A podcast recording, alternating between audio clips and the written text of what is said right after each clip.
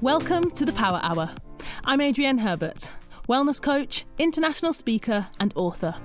Each week, I speak to a variety of guests from business founders to Olympic athletes, leading coaches, changemakers, and innovators to find out their daily habits, their rules to live by, and what motivates them to get up out of bed each day. Personally, I am on a mission to encourage, motivate, and inspire, so I hope that the Power Hour will help you to achieve your personal and professional goals. Welcome back to the Power Hour podcast. Today I'm joined by co founder and creative director of Neom Organics, Nicola Elliott. Welcome back to the Power Hour podcast. Oh, thank you very much. So, Nicola, the last time you were on the podcast was October 2022. And it was a brilliant conversation where we talked about working smarter, figuring out what to prioritize, and the realities of entrepreneurship. And I am really glad that you're back joining us again today to talk about your brand new book, The Four Ways to Wellbeing. Yeah, I know. Oh, I can't believe you've asked me back a second time. That's good. That's good, isn't it? Um, yeah, and, that seems like it was only six months ago. Of course, time flies so fast. But yet, the book is now out, has just launched, and I'm just about to start today, actually, the book tour. And um, yeah, it's it's lovely how well everyone's receiving it because um, I think for so long we've spoken about well-being as a brand and we've managed to grow this huge platform and you know the likes of amazing people like you who've been able to give me advice over the 20 year career I've had it felt like kind of the responsible thing I suppose to do to put all of that advice in one place because as I always say, well-being is a toolkit, and I can help you a little, a little bit, as can mm. you, as can the next person. But the fact is, you need myriad of voices giving advice across all levels of well-being to really sort of feel your best. So it is just that is a kind of melting pot of all the best advice from the best people. So I hope you like it. Yeah, it really is. There's so much in there. Yeah, no, it's it's brilliant. There's so much packed into it. And actually I think that's really was I suppose you kind of answered a little bit, but that was kind of my first question was to think on in that conversation we talked about, you know, the prioritization and obviously there's always so many things as a, as a business founder and i'm sure you've had requests to do lots of different things. So when it comes to decision making that was going to be my first question really was what was it that made you decide now was the right time to to share this book? So i think there's a few things. If i'm really honest i think i did feel a sense of responsibility. I think if you're talking and you're in the well-being sector as, as you are as well you recognize that you have got a part to play and you can help people in a way but you also recognize that they're coming to you for help with you know in my case poor sleep stress energy, mood, or whatever, that you have a responsibility to say, you know, can my bath oil or recipe or whatever help you? Yes, of course it can. But actually, do you know what? You also might want to try this piece of advice or read this book or listen to this person because um, because it's just not a, a, a one size fits all and it's not about one element you know it's about doing lots of different things across lots of different elements of, of your life. So i felt we'd grown this huge platform you know the number one well-being brand now in the uk and and we had all these people coming to us and and our you know all our social is very much a place where people will trade sort of hints and tips and ideas about well-being in general and in the stores we'd kind of got to a point where we were saying to everyone who worked there if people come in and you manage to prescribe them kind of a well-being routine or a, a three-step sleep program or whatever make sure you also give them this advice on this great new book that's come out or tell them about this new supplement. So became this kind of this this place where where we wanted to signpost people to various other places and spaces where they could learn about well-being and so yeah i did sort of feel the responsibility of of that. And also, I think I've been really lucky to, because of that platform, speak to the best people. And so, as an ex journalist, it felt like this is this is something that people are interested in and combining all this knowledge together so i think and also i had a little bit more time now Adrienne. the reality is you know neom's nearly 20 years old and i've got a fantastic team around me and two three four years ago when I always sort of thought it would be lovely to write a well-being book, I just didn't have the time. I didn't have the time to go to the toilet, let alone write a book. Yeah. So I think you know when you get people in the business that are better than you and they're able to do the day job you know really help out and and and, and take over from so many different elements then it did leave me with a bit more time to sort of i suppose well as i said the there's so much in there. And one thing that stood out right at the start of the book and obviously i you know i know of you i know you i know your energy and your approach but i really loved right at the start of the book in the introduction you actually say well-being isn't about being super virtuous and not having fun and I really love this because I do think that the well-being industry and the message it can become so serious and so structured and so heavy. And sometimes me and my husband will just say, it's boring. Like it's actually boring. So why, I suppose, yeah, why I guess did you include that? Can you talk a bit more about why fun is so important when we have this conversation about well-being? Definitely. Well, I just don't think you're going to do for a sustained period of time anything if you don't like it. I mean, I suppose there's always the odd person who's prepared to, you know, um, sacrifice everything uh, or is, is super kind of motivated to get up and actually I was to say do a run at five in the morning, but that's you. that's definitely not. That's definitely that's definitely not me. But I think for a lot of us, um, you know, it, has got to be about, and that's your, that's your your version of fun. So I'm, I'm I'm joking, but it has to be something that you you've got to you want to enjoy. I mean why do we like wearing sportswear? Because it looks nice and it feels nice you know? Why do we like going to a, a lovely gym with a with a lovely cafe at the end? You know, why do we like having a smoothie that tastes nice rather than one that i mean it's just human nature right? If you make this more pleasant for yourself whatever that looks like for you then you're more likely mm. to stick to it. And i think part of that is is how nice that is for you. I think part of that is how well and easily it fits into your lifestyle. Um, so i think only sort of perpetuating this version of well-being that's so virtuous and for some people so hard to follow ends up being you know counterproductive for a lot yeah. of us. Not all of us but a lot of us. And i sort of felt well-being was being very served by people in that very small bucket. And actually you know that's lovely. I love to i love to look at those people sometimes and think oh maybe one day i'll be somebody who gets up at 5 a.m and you know does yoga. But that, look i'm mm. not going to. I really really love drinking white wine on a weekend and i like nothing more than yeah. a lie-in and you know i'm not a yeah. marathon runner and that is fine and so i think it's just it's not saying one thing's right one thing's wrong one thing's good one thing's better it's just different versions of it and we we haven't got enough examples of people who are looking after themselves and can impart tips and advice that is just maybe a bit more for people, mm-hmm. i.e., me, in the middle, yeah. for want of a better. Yeah, and I think that you know the, the, words virtuous and fun. I think the reason it stood out to me is even though you're joking and, and saying, yeah, you know, I might get up early and I might go for a run, and yeah, I might find that enjoyable. However, I think what I'm what I'm also thinking about is it doesn't have to define your entire identity. And this virtuous piece of right okay if you're doing this then you're only doing this. And if you're eating or this or sleeping like this or wearing this or it's that piece for me. And so for example yes me and my husband we joke about the fact that we love we call it run wine and dine because we love we go on holiday or we'll travel somewhere and we'll run a half marathon. We'll run a half marathon. But the night before you know we'll have yeah. a glass of wine. He's buying shots for people at the bar. So i think it's that idea that actually you... well you're just you're just nutters aren't you? I mean that's you're in your own But that's beyond. fun for us. That's yeah, what I mean. Yeah. It's not I, like, I oh, well, you. you're the person doing yes. the run in the morning, yes. so you won't be having a glass of wine. When actually, yeah, I think it's that idea that whatever you enjoy and have fun, it doesn't have to be yeah, this virtuous, it takes your entire identity. Oh, you're a well-being person now, so you've just got to, I don't know, give up everything fun and um, yeah, like you say, kind of stick to these rules it's just always helpful to have different versions of what something looks like for people isn't yeah. it? You know that's just that's just the truth.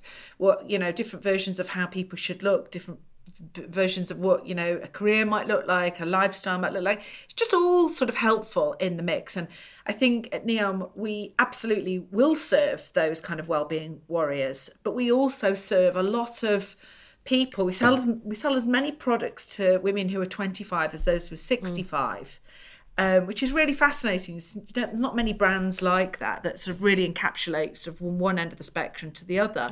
But a lot of them are what I kind of see as on that first or those early stages of their well-being journey. They're not, you know, they're not absolute well-being warriors, but they're sort of just starting to realize that, you know, if they look after themselves a bit better, then they feel a bit better. It's not about sort of living another 10 years, but it's about sort of squeezing the max out of life. Mm. And so that's kind of a big amount of people who come to our brand and are sort of starting starting out on that journey. And so I, I, it's very much, I think, for for that group of people who I think are a little bit more underserved at the moment. Yeah.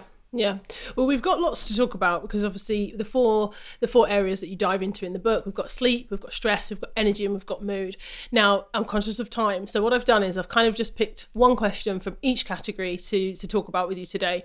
So, I think the first one, let's talk about sleep you know, you know, with the work that I do, that I deliver, yeah. uh, you know, well-being workshops and talks, often in the corporate environment. And I do one, I've done one recently, which is all about well-being for the modern world.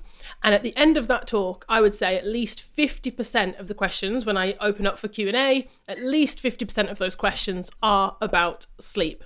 Sleep is something that so many people struggle with. It seems to be getting worse, I think. I think more and more people are telling me I can't fall asleep, or I wake up in the night, or I just don't have enough time in bed. I don't have enough sleep. Um, I think a lot of people really struggle with this. So there's so much really, really great information and advice. And as you say, you've jam packed so much into the book mm-hmm. and the sleep chat. It's brilliant. There's so much in there. But if someone came to you and said, okay, I have poor sleep, I've tried a lot of these things, you know, I've tried and tested this, I've tried and tested that, nothing really seems to be working for me. What would you suggest mm-hmm. that that person is potentially mm-hmm. missing? What's the overlooked thing that you think could help?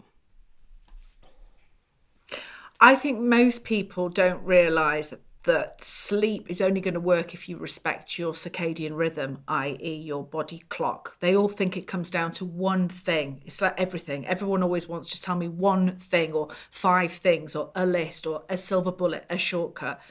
It's not going to work like that. It'd be lovely if it did. You have to sort of come a step above it and realize that sleep works and your body's going to tell you to go to sleep when it knows it's nighttime. It knows it's nighttime when you have respected your body clock during the day. That starts with respecting it in the morning, i.e., telling it it's morning. And you think, well, well, how have we got out of kilter that? Well, we've got out of kilter with that because of modern life, because we don't go outside. The vast majority of us are spending the, the vast majority of our day inside, as opposed to, you know, even just 20, 30 years ago. I think it was, was vastly different. So we're we're spending time inside in the morning, not getting out and seeing natural light, and then we're on our phones at the end of the day. So we are messing, and that's just two, but in many different ways with our body clock. So if we can set it right in the morning, get outside, see the light for about half an hour when we wake up within an hour of waking up.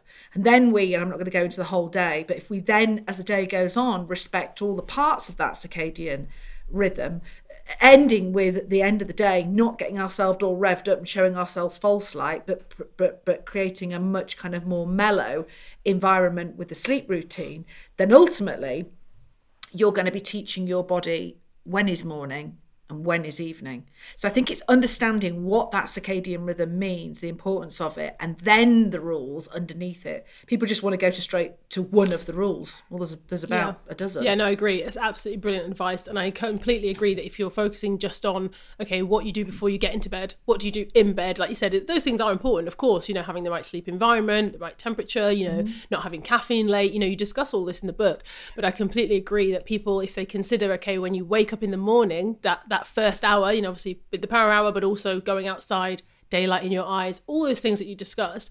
I think it exactly. is. It's just it's longer, isn't it, than than just Absolutely. the okay. It's nine p.m. Now I need to think about how am I going to switch off my brain and, and sleep.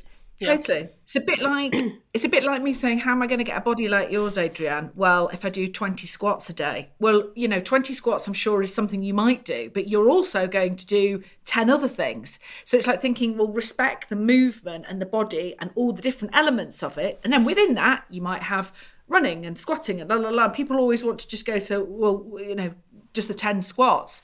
So circadian rhythm, you have material um, opportunity to change your ability to sleep. People are not born either a good or a bad sleeper. You have that power. It's just learning about it. We do a great thing called the 11 Golden Rules to Sleep. It's actually in the book. Um, and they've just changed my life. No, totally. did, did you ever have trouble sleeping? Have you been a good sleeper yourself? Have you had different periods of time where you've not, where you've struggled to sleep? Yeah, I I'm 45 now, and I I was always quite a good sleeper. I was kind of one of those people that even on an hour and a half flight would uh, sleep. Definitely gets harder as you get older. I think maybe you know when you've had children yeah. and and you were up during the night with them and stresses of life and everything. It's definitely not as easy as it was then. Or sort of pretty hit a stage where I wasn't that great. Um, and then deep dived into we did some great work with Nick Whitton a couple of years ago and I really threw myself into those those golden rules of sleep and understanding it. And now it works for me. But if I don't do them I am at the mercy like everyone else of you know sleeping four or five hours. And then I absolutely feel like you know, dirt the next day. I, honestly, I really, really can't recover. That's the thing I, I, I realise if I don't sleep now, the anxiety that I get the mm. next day, the mood, the the lack of energy beforehand if i didn't have a good night's sleep the implication wouldn't have been as no. as bad now it's like dire oh, well it's, it's, i think it's important for sometimes for people to hear that that there can be phases and stages of sleep especially if you're in a stage where your sleep isn't great because sometimes people just surrender to that well i'm i'm just not a good sleeper so i think it's also nice for people to hear that actually totally. when you implement some of these things it can improve and and you can kind of turn it around um, so we talked about some of the modern challenges Absolutely. there modern world stresses like you said scheduling blue light on our phones, stress, of course, is the next big word. And again, after sleep, that's typically the thing that people are, oh, well, focus and concentration comes up a lot, but stress, I know, is definitely in the top three. So it's a big issue for a lot of people. Mm. Do you think that, I guess, before we dive into some of the tactics, do you think that stress is being taken a little bit more seriously now, being appreciated more, kind of the effects of stress? Because I think I don't know, even if I think back to like 10, 15 years ago, the kind of conversation, even the, the cliche um, thing that we have in the UK, keep calm and carry on. You know, there's a lot of talk about resilience and actually, you know, mm. you know, resilience, mm. we've got to be resilient. Resilience is good. We're encouraged to be resilient. And I think there's that fine line isn't there between how do how does stress management and resiliency coexist? Um, so do you think firstly do you think that narrative is shifting and people actually are starting to understand how impactful stress is on our health or do you think we're still trying to soldier on? Uh, uh, I think it's hugely changed. Um, you know, when I started Neom 20 years ago, started because I I started having panic attacks there wasn't a there wasn't a, a, name. It wasn't called a panic attack. It was like you've had a bit of an episode, and uh, there was no anxiety. It was something that you, you felt you felt anxious before you went on. I don't know stage before you did a play. It wasn't. It just wasn't spoken about in that way. So I, know that it's changed massively, and that's a great thing. It, it's a really really good thing. But we still have to balance with resilience in answer to the second part of your question because because we still need to have a life. You know we still are having children and having careers and we still want to get the most out of life. So i suppose and and, and the balance is is exactly that's a balance. It one day goes one way and the next day goes the next day way. So it's um it, it's something that we just have to try and kind of constantly work on and evolve. And i suppose sharing hints and tips and tricks etc with each other much like the book, much like your podcast, is something that helps it because also what works for me and what works for you is going to be different. So it's a case of trial and error. Um, but yeah, I think um, I think it is great that people are talking about it more, and I certainly had no idea how to look after my uh, myself in the way uh, you know that I do now 20 years mm. ago and partly that's because I'm 20 years yeah. older but I think a lot of that is because now we speak about all of these different ways of helping ourselves yeah and what would you say I guess as as we've kind of discussed, there's lots of different options and everybody's different and everyone's situation would be different. But how do you think someone could start to, I suppose, understand the impact that stress is potentially having on their life and on their health? If they're thinking, oh yeah, you know, I'm this is that's just life, it's just part of the job, it's just part of life. And as you say, as you get older, different commitments, kids, you know, you talk about in the book mm. overcommitment. How can people, I guess, start to see what are the flags in their life that would say, hang on a minute, this isn't sustainable. There's, the stress is, is actually impacting your health. Well, I think to start with, we're, we're only we're new to defining stress in in a myriad of different ways. Whilst I say we've moved from where you know we were 20 years ago, in my experience, we have, but I still think we see stress as something that is a much more mental problem. Whereas now we're starting to see that actually that can show up in a more physical kind of capacity. My boyfriend, for example, will never be, you know, stressed in the way that you and I probably would define it uh, in a sort of, uh, you know, overwhelm sort of state of mind. But if he gets stressed, if he knocks his elbow or his knee, it flares up. It's a physical thing. Mm. So I think, you know, inflammation yeah. um, and all the other different ways that stress shows up is only just being some it's starting to be something that we speak about so i think that's the first thing don't assume that if there's something else that's going on that might not also be linked to stress that's the first thing the other thing is i would always um, encourage people to think of protecting themselves before it gets to a problematic stage. You know, again, my story was that I started with awful panic attacks. And I think, you know, looking back, there were definitely things that with hindsight I could have done to protect myself in advance of that sort of biting me on the ass. And I think that is something for us to talk mm. about and you know impart that knowledge on our children very much as well so those small kind of ways in which we can build stress relief into our day which again shouldn't be an extra thing to do. It should just be part of life and it should be something that you actually enjoy. It's a nice thing to do. Um, are, are hugely important as opposed to at the point of when it becomes unbearable then trying to row back from yeah. that. Because we're all um, so there's a lot in the book about yeah and there's a lot in the book about how you can um, you can engineer these micro moments of sort of down re- reversing stress and making sure you build that relaxation and then actually linking to sleep because of all the, all the pillars also link if you can't teach your body during the day to relax in small moments then the fact is you're not going to be able to teach it to relax when it needs to relax, whether that's sleeping at the end of the day or whether that's when you become very stressed. So, learning how to do that in those smaller, sort of more palatable times, I would say, um, is is really important. Yeah, I completely agree. Especially as January for me, uh, you know, we just discussed before we started recording. I was like, I've been unwell. You know, I'm trying to recover from illness, which is physical illness. You know, if you get an infection or you get a virus, that's this mm-hmm. is what it is. But I think we're all mm-hmm. guilty sometimes of actually you know trying to continue and trying to do all the things and actually when you you know if you've got kids like you know I've got kids, I've got commitments, I've got work. And I think two things in in that were in my mind when you were talking then around stress management and around that overwhelm feeling is firstly communicating honestly with people and saying, you know, whether it is stress, whether it's physical illness, it's treating them in the same way. Because as soon as I said to somebody, if I said to you, oh, I can't um, you know, do this podcast today because I've been unwell and I've had a chest infection, you might say, okay, that's totally reasonable.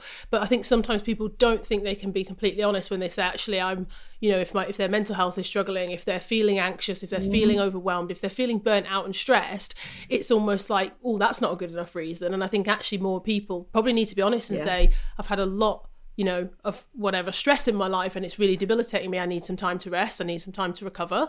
And I think most yeah. people would probably be like yeah okay with that and go wow you know take the time that you need and not and not feeling guilty or not feeling shamed or not feeling like i don't know that we're lazy or that we're um you know making an excuse i think hopefully that that narrative is yeah. is um yeah people are understanding stress is real i mean like, i i I totally agree, but I also think if you're not if you're not comfortable, and it would be lovely if you were, but if you're not at the stage where you're comfortable saying that or giving that kind of information at least get to the stage where you protect yep. yourself you know even if you said i'm i'm just not feeling great today you don't have to give someone yep. that much data if you're uncomfortable with it which is fine i'm not saying you shouldn't and i'm not saying we shouldn't try and and take the shame away from that we absolutely should but even more important than that is actually you protecting mm. yourself so i think don't feel it's either go ahead or it's you know explain yourself in a way you're uncomfortable with to somebody else. There's a midway yeah. point there where you've absolutely got the right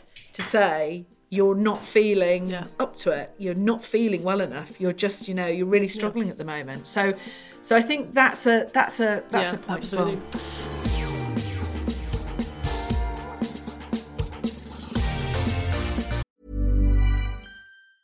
Hey, I'm Ryan Reynolds. Recently, I asked Mint Mobile's legal team if big wireless companies are allowed to raise prices due to inflation. They said yes. And then when I asked if raising prices technically violates those onerous two year contracts, they said, What the f are you talking about, you insane Hollywood ass? So to recap, we're cutting the price of Mint Unlimited from $30 a month to just $15 a month. Give it a try at mintmobile.com slash switch. $45 upfront for three months plus taxes and fees. Promo for new customers for limited time. Unlimited more than 40 gigabytes per month. Slows. Full terms at mintmobile.com. So the next thing, which kind of links to all of it, I mean, as you say, they're all interlinked, is energy. Now, I'm someone who talks a lot about energy as well, and I think aside from sleep, because we've we've discussed that, which is so important for improving our overall energy, there are of course other things to consider in this kind of energy equation. So there's different kinds of energy, there's hmm. different things that we need to restore, whether it's our physical energy, our, our mental energy, our emotional, and I think you also added spiritual energy as well, which I love. So yeah, could you talk through that for us and maybe if people are thinking, okay, yeah, actually this time of the year, I'm feeling a little bit low energy, feeling a little bit mo- low mood. I think typically they just think about maybe nutrition or the physical body, which is like, okay, I'm feeling low energy, I need to do something, you know, that's physical. But where do those other things come in, the, the emotional and the spiritual as well? Sure. Well, I think it is interesting that typically we've always thought if you're low in energy or you, you it's about laying down and recuperating and and and it might be that. But a lot of people actually, you know, garner their energy from filling their cup with other activities. That might be something creative, it might be going out with friends, it might be a hobby. But I think thinking a little bit outside of that box and not just assuming that again it's a one size fits all. It's about what what fills you up and and look people are a bit scared by this I, I, know again coming back to what we said before they really yeah. want the five things they want to know look eat hmm. eggs lay down for an hour and a half put your legs on a wall and you know wear a blue jumper it's just not unfortunately it's just not as prescriptive yeah. as that. But i think it is it is helpful to say it's not always about doing nothing. You know doing something can quite often bring you that energy. So the first thing would be sort of to debunk that myth and make sure that you understand that what works for you is very different. And, and i suppose this is the sort of theme of this whole book in a way is make sure that you do you and spend a bit of time trying that try, trying all those things out. I mean i get energy by you know i ride my horse. It, it's a sort of a good um, it's a good mix for me of doing something that's quite mindful without actually sitting and doing you know a mindfulness yep. practice. It forces my attention onto something that is completely outside of, of the realm of my working day-to-day practical life.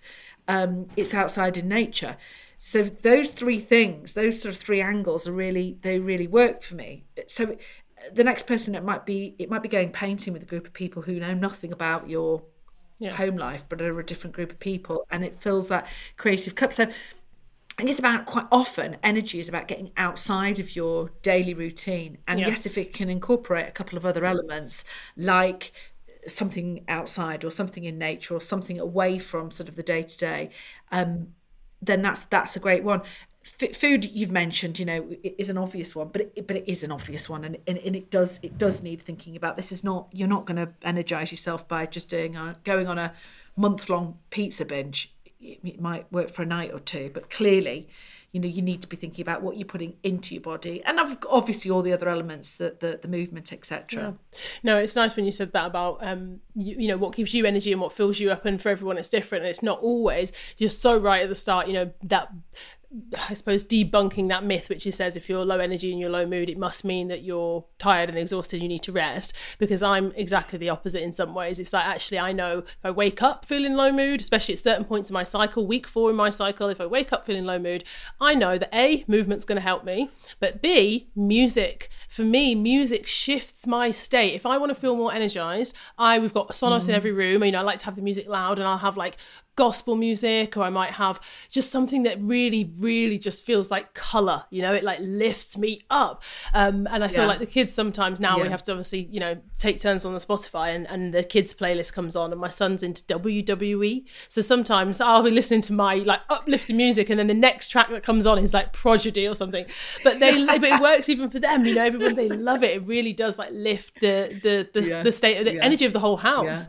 So yeah, I think yeah, right. I think thinking about it of like like which things can lift my energy and which things can shift my state into a different feeling as opposed to just I'm feeling low energy, therefore I must rest. And I hope that people sort of get from this that they go, oh, that's an interesting idea. They'll try it, and it may work for them, and it may not work for them, and that's fine. It's not like Adrienne was right or Adrienne was wrong. No, Adrienne was right for her. You've got to find out what's right for you, and I think that's a big thing: is taking the onus back and figuring out what does this well-being toolkit look like. You know, loosely under the pillars of which we've described, but that works for you. You know, I, I can tell you what supplements I take but they're probably not going to be right for you. I can tell you which exercise I like, but it's probably not going to, you know, move the dial for you in the same way as it does for me. So I think just go and take a year of testing everything out and yeah. just ditch things. The minute you say they don't work or I don't like them, get rid of them. Just get rid of them till you get to the end of 2024 and you've got a kit that you go, I absolutely love this. It doesn't only make me feel better and help me, but actually it's carved out this area of my life that I've got total permission for that actually, you know, works for me and and and by the way that will evolve. Mm. so 2025 you know again. you may be ditching another 20% of it bring another exactly. And i think if if you can get nothing more than that into your head then like you're on a you're on a really great path. You see i love this about you nicola. That's probably why you've been such a successful entrepreneur this idea of test and learn try it out. Like you said try this try that figure it out you know try new things. It's not the end of the world if oh you've picked this now you've got to stick to that forever. You don't have to pick and stick just try it out. And so last but not least mood. Mm. And again all of these things i'm sure you know mm. contribute. But again i underlined something in the book which i loved. It was, a, it was kind of a, a quote in there that said it's a bad day not a bad life and I kind of, even when I read it, I kind of had your voice in my mind because I thought, actually, how brilliant. You know, we talk, I talk a lot about mindset and about attitude, and, yeah. you know, but our mindset and our attitude and our decisions and our choices, having that kind of feeling of agency, which says, I get to decide, I get to choose, I get to have, you know, I can mm-hmm. influence and impact mm-hmm. is so powerful. Mm-hmm. Um, but I think we can all fall into that trap, can't we, of like a bad day means your life is a disaster. So can you talk to us about that? Why was that there? If uh, you know, it's a bad day, not a bad life. Totally. Well, you know, um, I just I've only just started journaling really the last year, and I think what was really interesting was. I was going through a kind of really funny year last year, loads of highs and lows at the same time and I would write my journal and go, you know, it's it's one of those ones that's got a a, um, a grade at the top, you having a good day or not. And looked over like one two week period, and like one day I was putting a two, and the next day I'm putting a ten, and the next day I'm putting a three, and the next day I'm putting a nine. And I thought, you know, it, the great thing with journaling is many benefits of journaling, but probably the best thing for me is that actually it's a reminder when you look back that the good days will the bad days will go um, because life moves on, but also to be grateful when you've got the good days because sure as little eggs they're going to go as well. So I think you know, I mean, it helps when you're obviously a bit longer in the tooth and you've been through more things. Definitely to be able to sort of stand behind that that comment because that's life, isn't it? There's highs and there's lows, whoever you are and whatever your your challenges are for sure. But I think if you get that in your head from a macro point of view, it is like a it's really really helpful. But I think we speak an awful lot in the book where mood's concerned about positive psychology. And I'm a massive fan of, I don't know if you know Vanessa King, she runs Action for Happiness. It's a brilliant, brilliant charity. I've read all her books. I'm like totally fangirl her. But they've done, her and her team have done so much work on positive psychology. And it really is fascinating how we now know, and this, this is new new knowledge really, how we can redevelop neural pathways in our brain. So if you think you are, and I can have a propensity to, you know, have a bad week or a bad month, you know, I can absolutely flip one way or another. Um, but if you really do understand that it is within your grasp to recreate new neural pathways and essentially choose that you're going to pick those better days or that better way of looking at those days as opposed to the negative days. And that feels like a power that you have that for me, I think understanding that that is within our grasp has been such a game changer. So we, we talk a little bit about positive psychology in the book, and, and enough to give you a, t- a taster for sure. Yeah. But there's so much, you know, information out there about that, and, and I think understanding what that is and how it works has been has been huge in my life. Um, and also, yeah, that that you're not meant to be happy all the time. That was yeah. a bit of a a game changer for me as well. I don't like that very much because I don't like the day, so I'm not feeling happy, but I do accept it. I do accept it.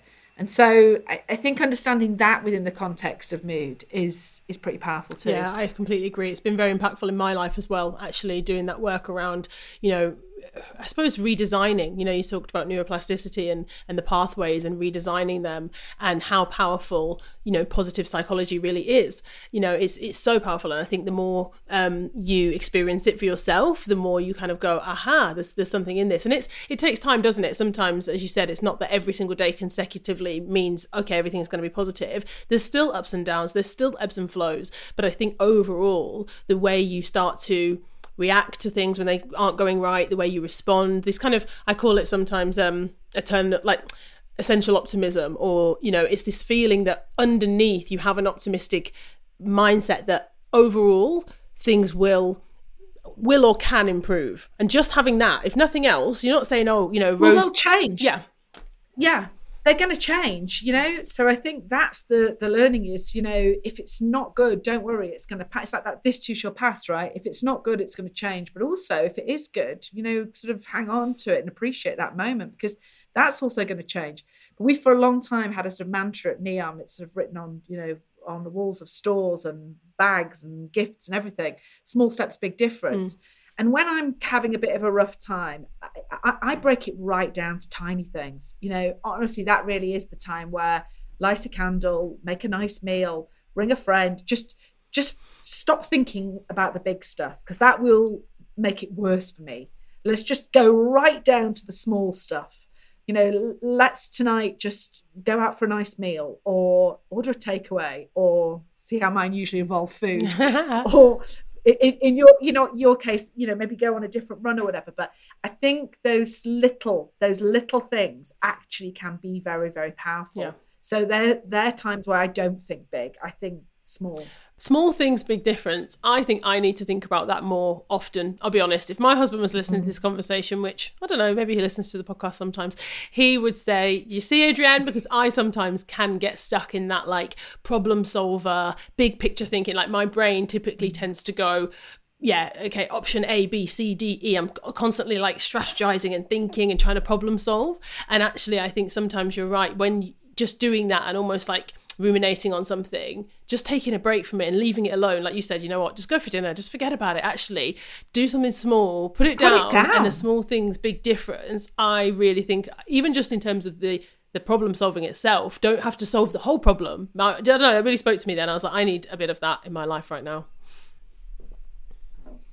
Yeah, absolutely. I mean, you know, again, not bringing it back to a silver bullet, but I think that for me was always the when we started the brand, the idea of the candles and the working as a treatment was actually, you know, on those nights when it's like a rainy Tuesday and it's all a bit miserable. I hate Tuesdays. I've got a real problem with Tuesdays in general.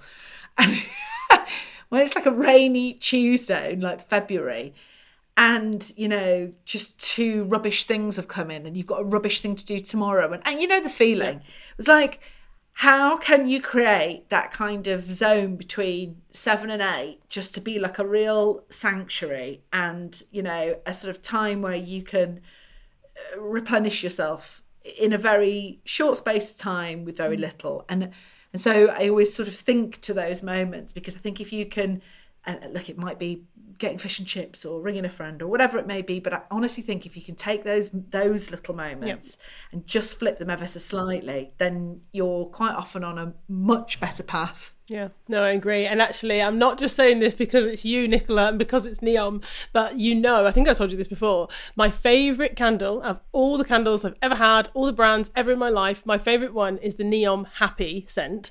And I have the three wick one. Oh. Yeah, I have the oh. three wick one. And I got it, yeah. it ran out, and I got it again for Christmas from the kids.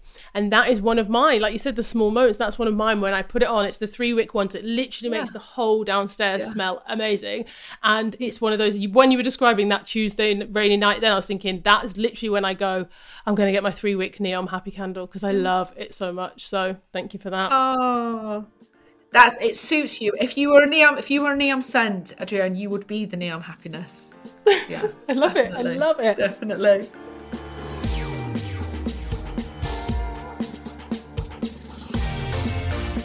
All right, well, that is the perfect segue to another small moment, which is, of course, the power hour.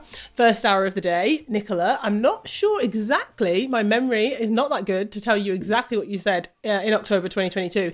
But at the moment, the book's out. I'm sure you're doing lots of exciting things. What does the first hour typically look like? Is there anything you're trying to avoid in the morning? Is anything you're adding in in the morning to kind of start your day feeling the way you want to feel? So I like a cup of tea in bed in the morning. I like to start gently. So I am I like sleeping. I am not a jump out of bed 5 a.m. person. I can't I wish I was, but I'm not.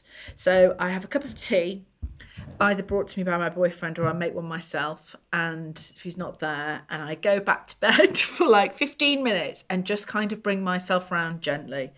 Um, and I always find that that works quite well for me. And then I wake my daughter, take her to school.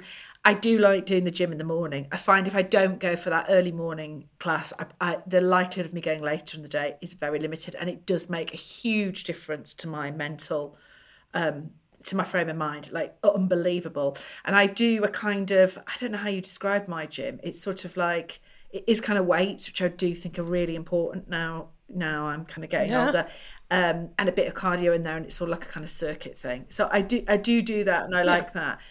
And then a few days a week, I do fasting until one, and we'll have a couple of bulletproof coffees. I probably didn't say that a year ago because I've only been doing that for the last six months, but I think that's that's pretty good.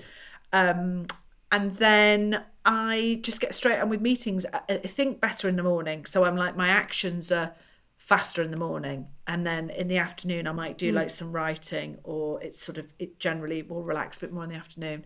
So morning will be i'm sorry i've given you the first three hours there haven't i no, that's all right. No, it's great. And yeah, and you can see, as you said throughout this whole episode, that because you've tried different things and because you're open to change, like you said, oh, I didn't do this before and now I do, you're not saying this is what I do forever. You're saying, oh, I'm doing this right now.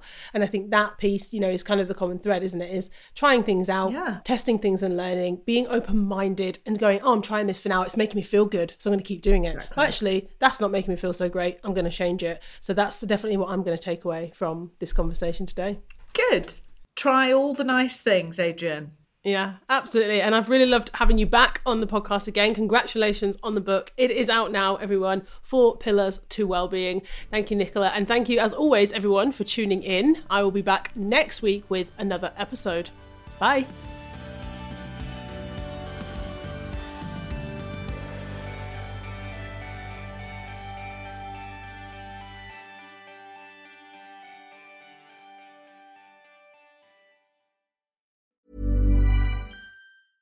Ever catch yourself eating the same flavorless dinner three days in a row? Dreaming of something better? Well, HelloFresh is your guilt free dream come true, baby. It's me, Keke Palmer. Let's wake up those taste buds with hot, juicy pecan crusted chicken or garlic butter shrimp scampi. Mm. Hello Fresh. Stop dreaming of all the delicious possibilities and dig in at HelloFresh.com. Let's get this dinner party started.